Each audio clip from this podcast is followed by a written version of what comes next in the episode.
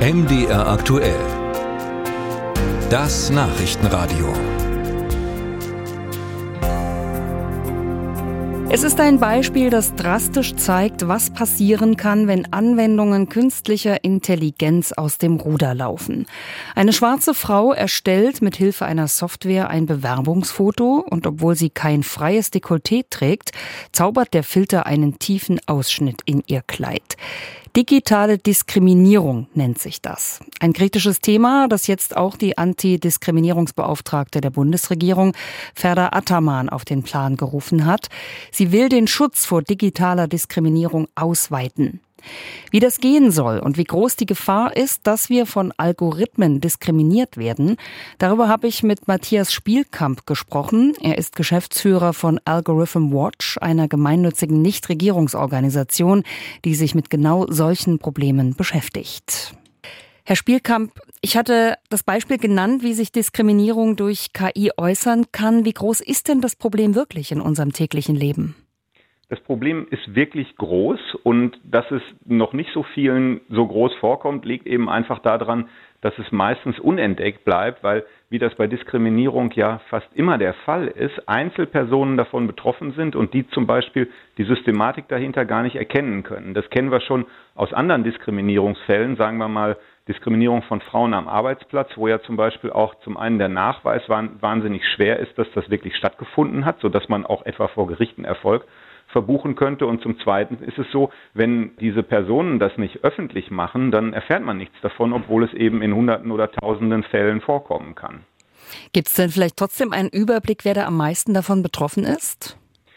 es gibt nicht wirklich einen Überblick, sondern wir sind eben eine Organisation, die zum Beispiel auch versucht, diese Fälle, die immer wieder auftauchen, zu sammeln, um eben dann einen besseren Eindruck davon zu vermitteln, dass das keine Einzelfälle sind, sondern dass sie eben Teil eines größeren Phänomens sind. Und da sieht man eben aus vielen verschiedenen Ländern und in vielen verschiedenen Situationen, was da passiert. Sie hatten das Beispiel mit der schwarzen Frau genannt, wo die Bildgenerierungssoftware dann eben auf eine Art diskriminierend unterwegs ist.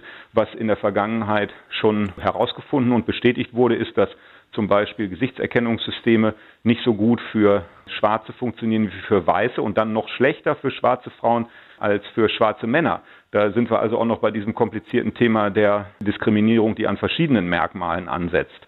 Und das Gleiche passiert etwa auch bei Kriminalitätsbekämpfung, also dass etwa das Risiko von Menschen, die straffällig geworden sind, dass die nochmal wieder straffällig werden, wenn sie auf Bewährung entlassen werden, dass das für größer eingeschätzt wird bei Menschen mit dunkler Hautfarbe als bei Menschen mit heller Hautfarbe.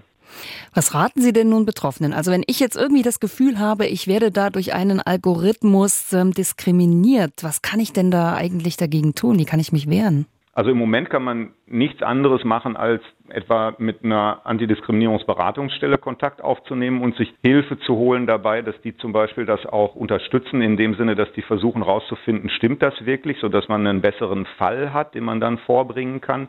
Da sage ich aber wirklich auch ganz offen, wir haben selber zu dem Thema gearbeitet und eine Art Leitfaden erstellt für Antidiskriminierungsberatungsstellen, wie die eben besser darauf reagieren können, das zu erkennen und dann auch zu beraten, dass das ein sehr junges Thema ist und dass die damit selber auch Schwierigkeiten haben, weil es das noch gar nicht so lange gibt. Und dann ist der andere Schritt eben, zur Antidiskriminierungsstelle des Bundes zu gehen, die sich ja eben nun gerade dazu geäußert hat und auch für eine Gesetzesänderung eintritt.